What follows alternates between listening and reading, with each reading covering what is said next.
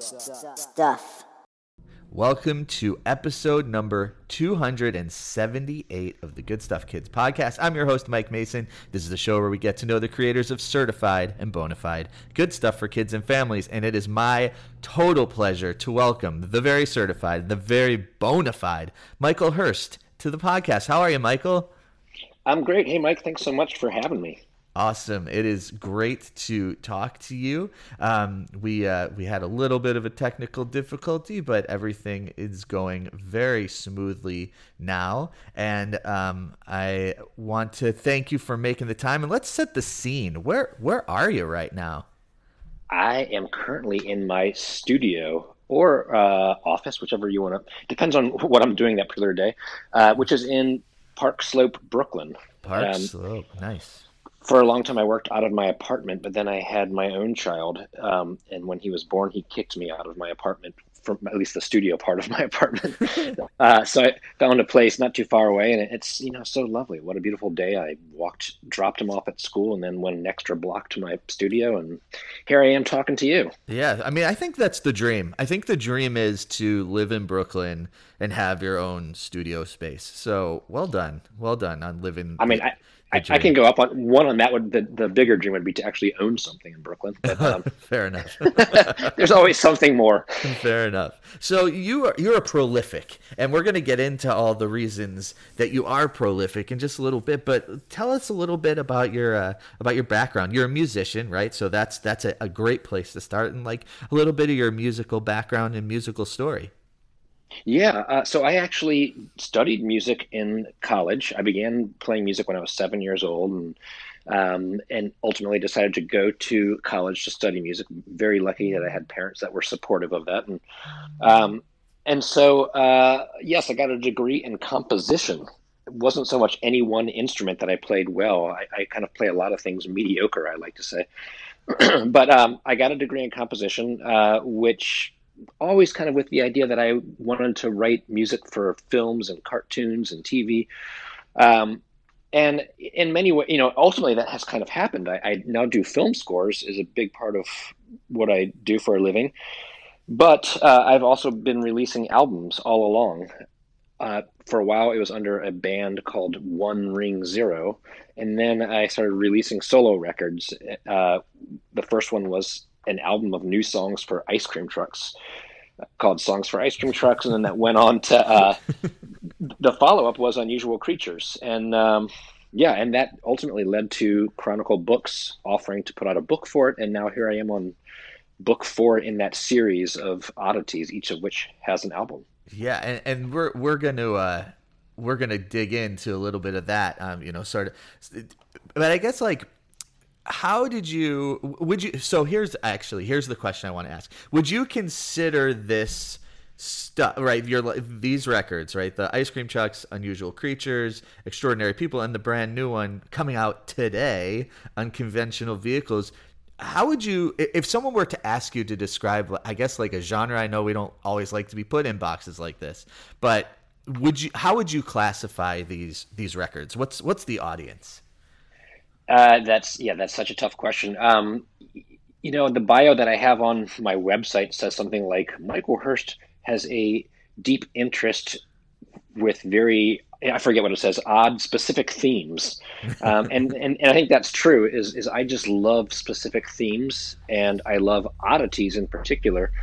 Um, you know, as far as these books go, I really modeled it after the books that I loved when I was a kid, which were things like That's Incredible and Ripley's Believe It or Not, and even Guinness Book of World Records. I loved all that stuff when I was a kid. I devoured it.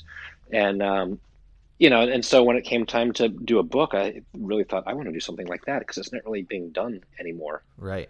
Well, I think a, a whole, a whole record about ice cream trucks is really uh, pretty, pretty fascinating. So what was the, like the, I guess we're starting with that, right? So starting yeah, yeah, with, yeah. with the Songs for Ice Cream Trucks, you know, what was, I mean, everyone likes ice cream. Let's just put yeah. it out there. Right. And yeah, if they don't, sure. they they find workarounds, whether they're lactose ve- intolerant, right. They don't vegan ice cream or, or keto ice cream or whatever it is. There's Which is an delicious. Cream, right. Yeah. Yeah. I'm all absolutely. for that. It's good stuff. Yeah. I'll, I'll eat whatever frozen treat you put in front of me. But, um, uh, So, yeah, I mean, I, I, as I mentioned, I was in my band One Ring Zero. We had released, I don't know, eight or nine albums um, that all had very specific themes also.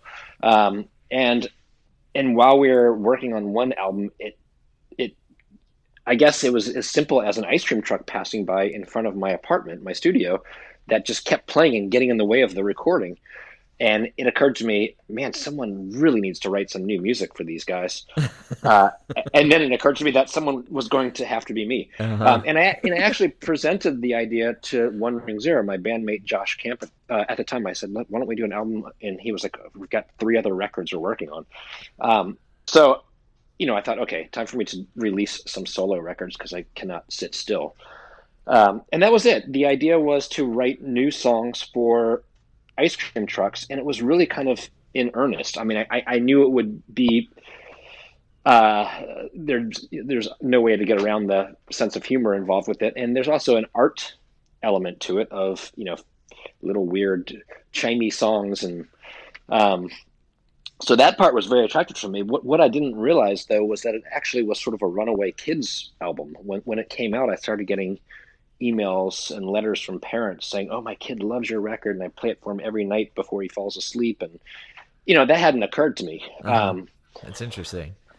And that kind of is what led me into doing children's music. Mm-hmm. Uh-huh. Uh, but, wow. but, but yeah, so, you know, say that the real uh, icing on ice cream on the cake was that um, the album, in fact, started getting used by ice cream trucks. People, it turned out ice cream truck drivers were just as sick of their music as we are. Oh, I can only so, imagine, right? Pop goes the weasel only so many times, right? Exactly. Yeah. And, you know, the one the one thing that I'm very proud of is uh, with that record was I realized that if you Googled, searched ice cream truck music or songs for ice cream trucks, nothing was coming up.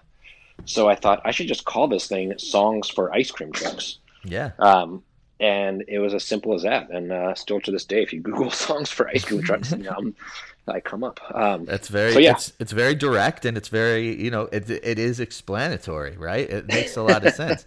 Um, so that's fascinating that you had brought this as a as a project to the band, and then yeah. and then decided to go the the solo release way. But then I think what's different about your story is is you put this out, and I'm guessing you you, you just put it out because that's what you do. You're an artist, and you had this idea, and you put it out there. And then to get the response kind of pushed you in a different direction. I think that's a pretty fascinating part of the story. I, yeah, for sure. Uh, and in fact, when I was working on it, my wife uh, said, who is this for exactly? You know, which um, made me step back and be like, man, I don't, I don't actually know. Uh, I, I think it's just for me. Yeah. It's something I want to do. Um, uh, you know, and thankfully Bar None Records was very excited to put it out. Thankfully, Terry Gross and Fresh Air was excited to have me on the show. Thankfully, the Today Show was thrilled to do a segment on it, you know, and, and, and it blew up. Yeah. Um, so, Uh, I think the lesson there is you kind of just stick with your gut, you know, with, with ideas you want to do, and um, and follow through with them. I mean, that, that's yeah. the real key. Is it's easy to start something and just kind of like, ah, it's a funny idea, but I'm going to follow through and actually do this. I am going to write new songs for ice cream trucks and right. get this thing out into the world. Right, and the and the truly the lesson is you just don't know what's going to happen. So like follow you your follow your convictions. Absolutely, that, that's really cool. Um, so you've talked to Terry Gross. Congrats. That's, I've been that's, a couple times. A yes, couple uh, times. That, that's a big yeah, deal. Um, nice. Cool. So, so the next record, and, and I think that the theme of like, you're interested in something, so you go for it, is, is going to be a through line as we talk about these records leading to the newest one, Unconventional Vehicles. But the second one is called Songs for Unusual Creatures. Um, So what, I mean, I love the idea that you were in your studio and thinking like, oh, well, this ice cream truck music is, is terrible, and I need, and it's just driving me bonkers. Right. So what was the, what was the inspiration for the Unusual Creatures record?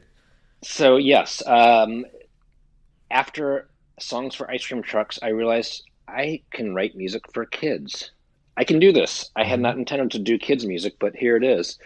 And then I thought, what kids music do I like? What what did I like as a kid, and what is missing from today? And, you know, I really was thinking about Peter and the Wolf, and by Prokofiev, and Camille Saint-Saëns' Carnival of the Animals, and instrumental classical music uh, that is kind of missing from today's kids' music world. I mean, there's so much, so many sing-along songs, which, you know, it's funny saying this because I've kind of gone back to that now. But right. um, but with that record, I wanted to do an instrumental album that uh, allowed kids to use their imagination more. Uh, and as it turns out, I, I am obsessed with weird instruments. I've always collected strange instruments. The the band I mentioned before, One Ring Zero, I played theremin in, and some other instrument called a claviola, and I still play those instruments. Um, but I'm all about collecting oddities, and, and I thought, why not write instrumental songs using as many of my strange instruments as possible?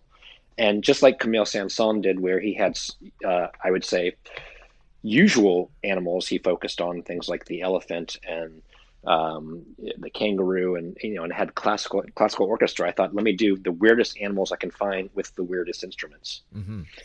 Uh, um, so that was it, yeah. Yeah. So the, I mean, that was cool. I noticed that too. Um, the the the the lack of lyrics, and I, I, I'm, it's cool to hear that you were inspired by. And I, I vividly remember that Peter and the Wolf from from growing up and listening to that, and and I think that that's a. Um, That is a, a, a little bit of a lost piece, right? The the yeah. purely instrumental, but accessible. I think that's really important too.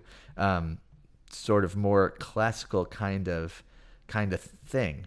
Um, well, you know, I was going to say, I you know, I when I did that, I guess it was about two or three years after I released that album, that that uh, movie came out, Moonlight Kingdom or Moon.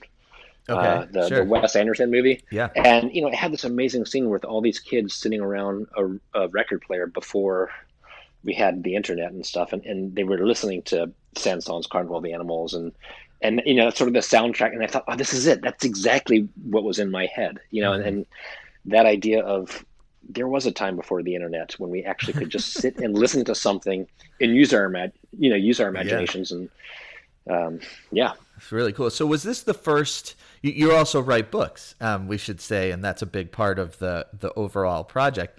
Was there, and I'm, I think I know the answer, but there, there is a book that accompanies this, this record that we're talking about, The Unusual Creatures, right? So when I was working on that album, I knew that it would be so nice to have pictures and information about each animal. And I originally went out with a book agent to find a publisher who would put this out as a book C D combination. That was right at the tail end of people actually buying C Ds. I guess it was like, you know, two thousand eight or something like that. Um, uh, so it was really hard to find anybody who wanted to put out this book C D combo, but Chronicle was all full, full, you know, for, what's the word? I'm full steam ahead to do uh, a book for it. Which I think was actually, you know, sort of um, the best thing that ever happened in many ways with the project was that, okay, I, I can release the album myself, have Chronicle be the machine behind the books, I'll be the machine behind the albums. Um, and so they were essentially, re- they're released separately, but I was able to sell them together on my web- website. And of course, places like Amazon, can you can buy them together. And mm-hmm. um, But yeah, that set the pace. Um, and, and the book did much better than I expected. I mean, really, for what I thought was just going to be an album project with some illustrations, uh, it turned into much bigger. Yeah. Um, so, yeah, I, I, it's and it's just it's just cool. Like, there's a style to it. I can't. I, you got a style. What can I say? And like, folks need to see it to to really understand it. But there is a, a through line of style and a through line of creativity, um, and that brings us to the. the second most recent record, which is Songs for Extraordinary People. And this is really cool because you, um, I mean, just like a personal, uh, on a personal note, when I was in a band in college, um, my band was commissioned, and by commissioned, I mean, asked for free to do, uh, to write a song in honor of Billie Jean King. So, oh, wow. okay. so I, and, and she was like a speaker at my college, and we played the song for her, and it was just like the coolest, weirdest thing. Um, but I'd love to hear that. I, so would I. There's a recording somewhere. I have no idea where it is. But, um, so, but you have included her on this album of, of Extraordinary People. So uh, tell me a little bit about this record and, and maybe some of the, some of the folks that you, you learned about, maybe that you didn't know so much about before. Yeah, uh, this one went the exact opposite as Unusual Creatures.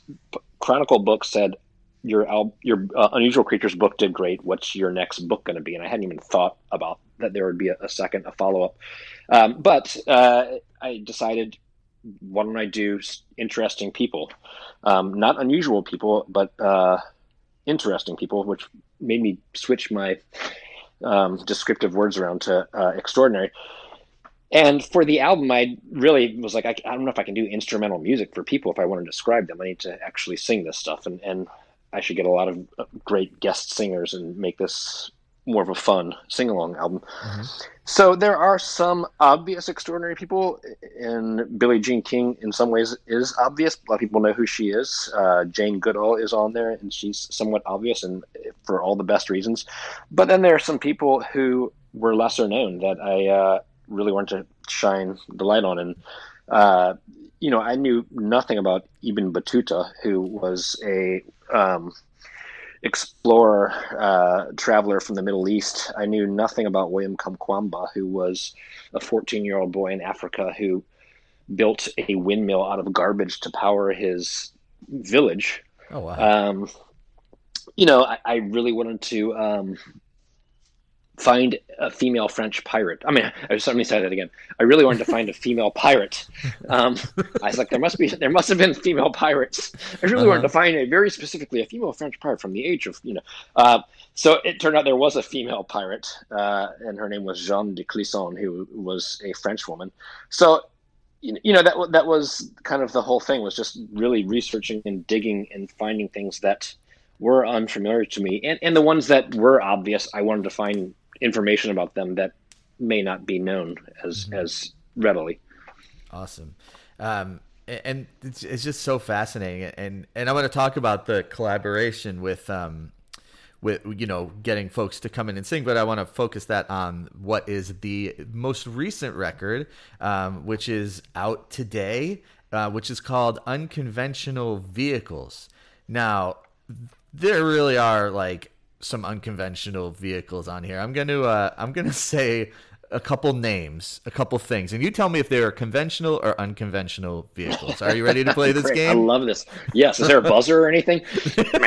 Yeah, there's a buzzer. Okay. First one. And I'm going to say it wrong. The Bathyscaphe Trieste. Conventional you said, or... you, you said it wrong in every possible way. That was beautiful. Um, uh, so yeah, that was great. The, the Bathyscaphe Trieste. Uh, I really did. That was so incredibly wrong. Mark it down awesome. in, in a long line of, of yes. podcast bloopers. But yeah, go ahead. Tell me. Tell me. Uh, well, highly unconventional, um, which is why it's in the Unconventional Vehicles book. The Bathyscaphe Trieste was the first submersible to visit the Mariana Trench, uh, you know, way before James Cameron was down there filming Titanic or whatever. He wasn't actually in the Mariana Trench, but um, but this thing went to the Mariana Trench, the deepest place in all of the oceans, before we'd even put someone on the moon. Wow. Um, and it was uh, two pilots got into this small round capsule that had Uh, I think seven inch thick steel walls, which is necessary because when you get that deep into the ocean, the pressure is so great, it would just implode anything that wasn't strong enough.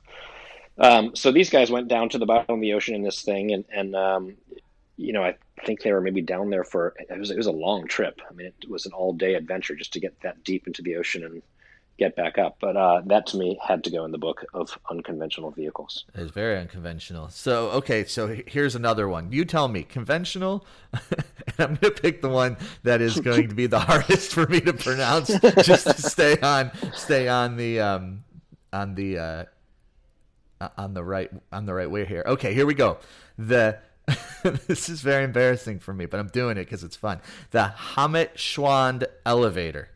Oh, that's good. You, you, uh, that's actually, I think you nailed it. Oh, Hammetschwand elevator. Okay. Um, yeah. Uh, elevators are vehicles for sure. And this one is a crazy, uh, unconventional vehicle in, in that it is, um, in the Swiss Alps, and it's terrifying. I think they finally might have upgraded it with some stronger materials, but it was originally a wooden elevator that went Uh, I forget how many hundreds, thousands of feet up through the clouds to the top of, of the Swiss Alps. I mean, you really have to see a picture of this thing to, to get it in full, to get the full uh, vibe of what's happening here. Um, so the song is, is very short and was really just the question of, would you ride this elevator? Sure. Um, yeah. And, and, yes. And, and unconventional. Well, very, very. Yeah. So we, just to say, there's forty-seven songs on this record, but I, I, that's not an overwhelming forty-seven songs, right? Because these songs are all at, you know, where do they clock in usually if you had to average out how long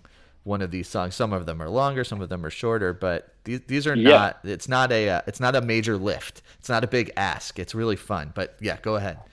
Well, the album, I, I decided for this album, I wanted to have a song for every single entry. And there are forty-five entries in the book. The album has forty-seven because it's end capped by a theme song and uh, sort of an outro exit song, which is the same thing essentially. But, uh, you know, I didn't want to have a quadruple album, and I've always loved just short little blips of things, almost like jingles for commercials, uh, stingers, if you will, you know, and so, I, oh, so I, I thought it'd be fun yeah. to, you will. So I thought it'd be fun to write tiny little songs. And some are, I think the longest one might be two and a half minutes. So some are a little bit longer, but there are a lot in here that are fifteen, twenty seconds long. Um, and so the entire album, I think, clocks in at uh, forty minutes, thirty, maybe even be under forty minutes, maybe like thirty-eight minutes. I forget. It's, mm-hmm. it's the, the real funny thing is if you, there is a vinyl version of this. And the idea of dropping the needle like in between songs is pretty much impossible. Like trying to find where those grooves are in between each fifteen second long songs. Yeah. So so I think this is a good time to talk about collaboration and, and some of the folks that you worked with and, and how you brought people in and, and maybe a little bit about how your the songwriting process works for you, because it's different for everyone. You know, some people, sure. you know, you would present the music and say, this song is about a Winston Wong Ice Vehicle, for example. And right. then it's like, here's the music. Why don't you put some words to it? Or it's, here are the lyrics. What can you do vocally? So just, you know, thinking about your collaborations, and you collaborated with a Uh, several people on this uh, on this record, um, people we know, people we may not know, like Neil Gaiman, for example, who is a writer, right? Like, yes, yeah. how how and just how that process how that process works for you. I don't know that I have any one process. I mean, for for um, other collaborations I've done in the past, there's been times where I've written a song, handed it to someone else and said, you write lyrics. There's been times where someone's handed me lyrics and I've written the music to go with the lyrics. And even for myself, I do everything from, I think I mix it up just because I don't want to get bored with any one method. There's times where I write lyrics and then write the music for it, and other times where I write music and then figure out lyrics. It's all over the place. Uh, for this particular record, I would say most of the time I wrote the lyrics first and then composed music for the lyrics. And then once the song was demoed, I'd made a, a rough sketch of it with my own singing. I would figure out, you know, this would be really nice to have someone else's voice on there, and maybe a woman, maybe a high pitch, that sort of thing. Um, I would reach out to those people and say, here's the demo. Would you want to sing the song? In some cases, I sent several songs and said, which one of these would you like to sing? Mm-hmm. With, with the Hammetschwand ele- Hammetschwand elevator. I, I, you know, I sent Claire Manchon, I think, three or four different tracks, and that's the one she picked. For um, the H Z one Aerocycle, uh, it's, it's a song about this personal helicopter that has counter-rotating blades that you stand above. You know, oh, you're standing no on this little platform and you control it like a motorcycle with a handlebar, sort of rev up the engine thing. And, you know, it, you're, you lift off the ground. I mean, but it's terrifying. If you, if you, if you step off in any one direction, you're going to get turned into, you know, yeah, shredded cheese. But, um, um, or au gratin, as I say in the lyrics. And, uh, so I wrote that song, and I thought this would be so great to have sort of a Roger Waters-y British uh, deeper voice, and and um, and it really that was really more the reason I hit up Neil Gaiman. He's someone who I've known for a long time, and I thought, and I've heard him singing with his wife Amanda Palmer, and I've worked with him on some other projects, and and thought, let me see if Neil would want to sing this. And probably just because it's not what he typically gets asked to do, he was excited to do it. Yeah. Really if I had cool. asked him, you know, because he, he's a you know huge, famous yeah. author. If I had asked yeah. him to write something for me, he would have not even responded. Um, but he was he was uh, game, gameman, gameman, game. he, he was game. Um, yeah, absolutely. He was gameman. Um, awesome. And yeah, his voice is great for it. Yeah. So, um, hey, so like, what's a flying jellyfish? Is this still part of the game of? Uh, this is a... this is well, the game is ever evolving, right? It's it's okay, constantly yeah, yeah. changing. But yes, it, it, conventional or unconventional? Pretty unconventional. I read about this one in the New York Times. There were a couple guys who were trying to figure out a way to invent um, a very tiny flying robot, a very small, like one of the smallest flying things you could think of. Um, flying, the word jellyfish is a little bit uh, confusing because it really does not look like a jellyfish at all. It looks more like a moth, mm-hmm. uh, it, but the way it flaps its wings is very similar to how a jellyfish propels itself. If you've ever seen how they kind of undulate their, you know, umbrella-ishness to push the water around them. This thing is similar in that sense. So uh, Leif Riestroff and Stephen Childress uh, both engineered this device that um, has four wings that flap. And, you know, the real trick, the smaller thing is the harder it is to get it to fly, really, because it's it's uh, it's just not stable. Bigger things with big wings can fly easier. And so trying to get this thing to figure out how to pull that off was the real challenge. But with computer technology, it can correct itself constantly while it's flying. Um, so it is one of the smallest flying things. I, they still don't even know what to use this thing for. Uh, and I think that's all in the lyrics. That's amazing.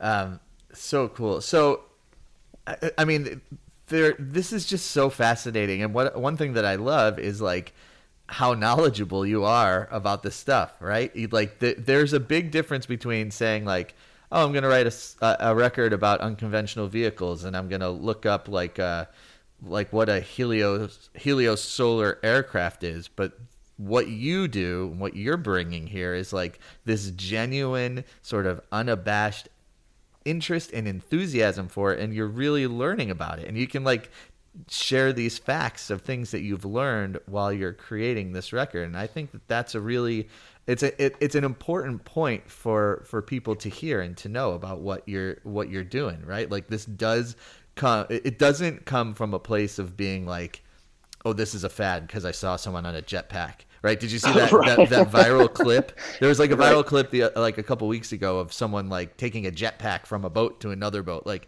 this goes way beyond like seeing one clip and being inspired. This is like a whole new level.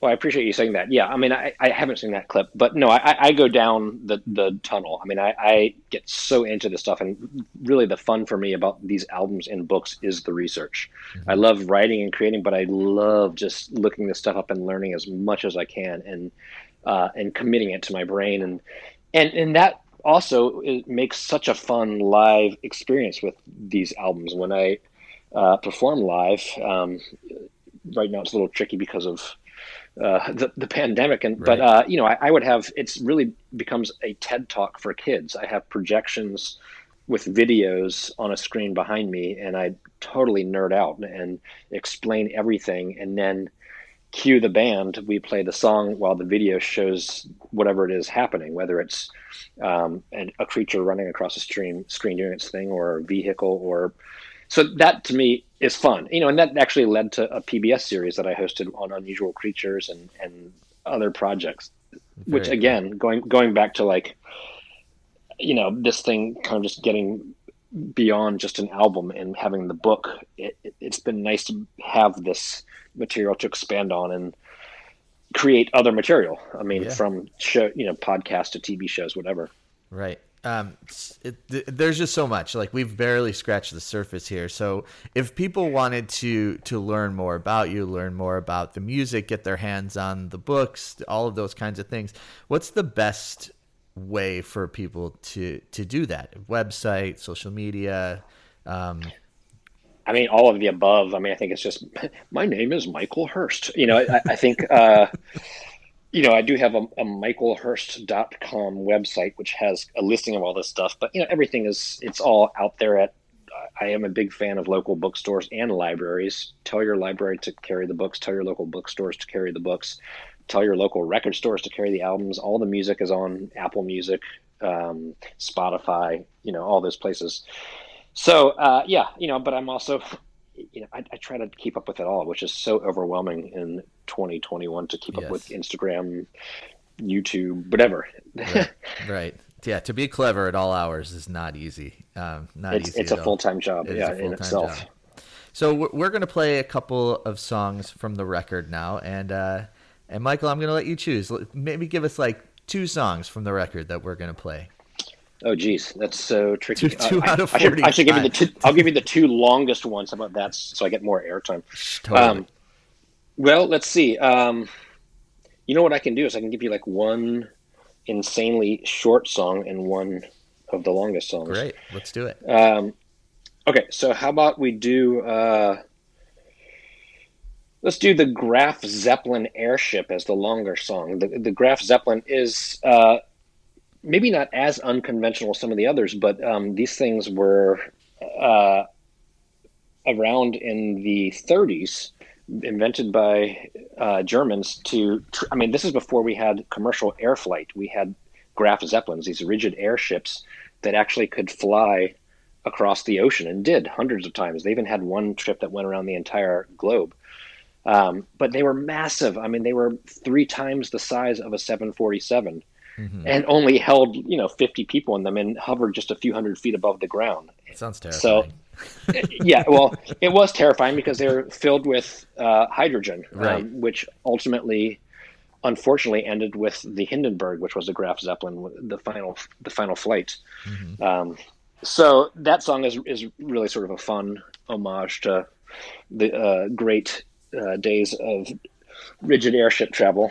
Willkommen, won't you join us on our rigid airship journey as we travel around the world, gently floating through the sky. You'll enjoy the comforts of the dining room and cabins in the parlor. Please don't light a cigarette or we may die.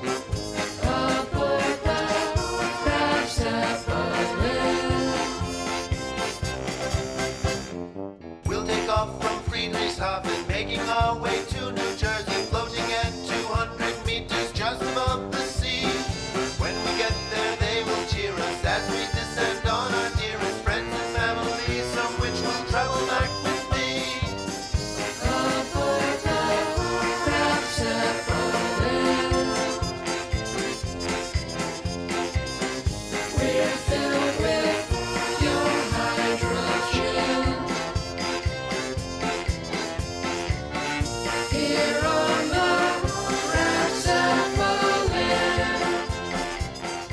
And then on a much shorter note, um, uh, how about, um,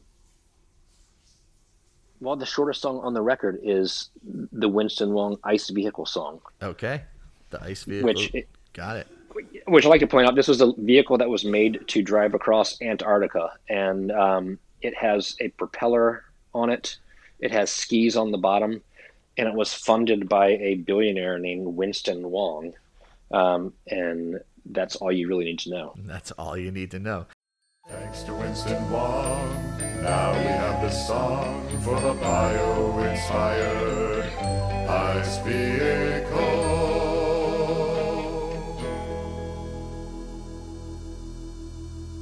Uh, well, Michael, this has been super cool, super fun, very, very interesting. And I want to thank you for your time and tell folks to check you out because there's a lot to learn and, and all of these records and, and to, to, to go into your world a little bit has been really, really fun. So thank you for your time.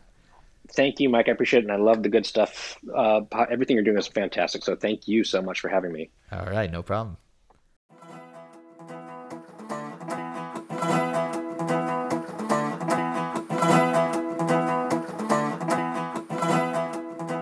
Good.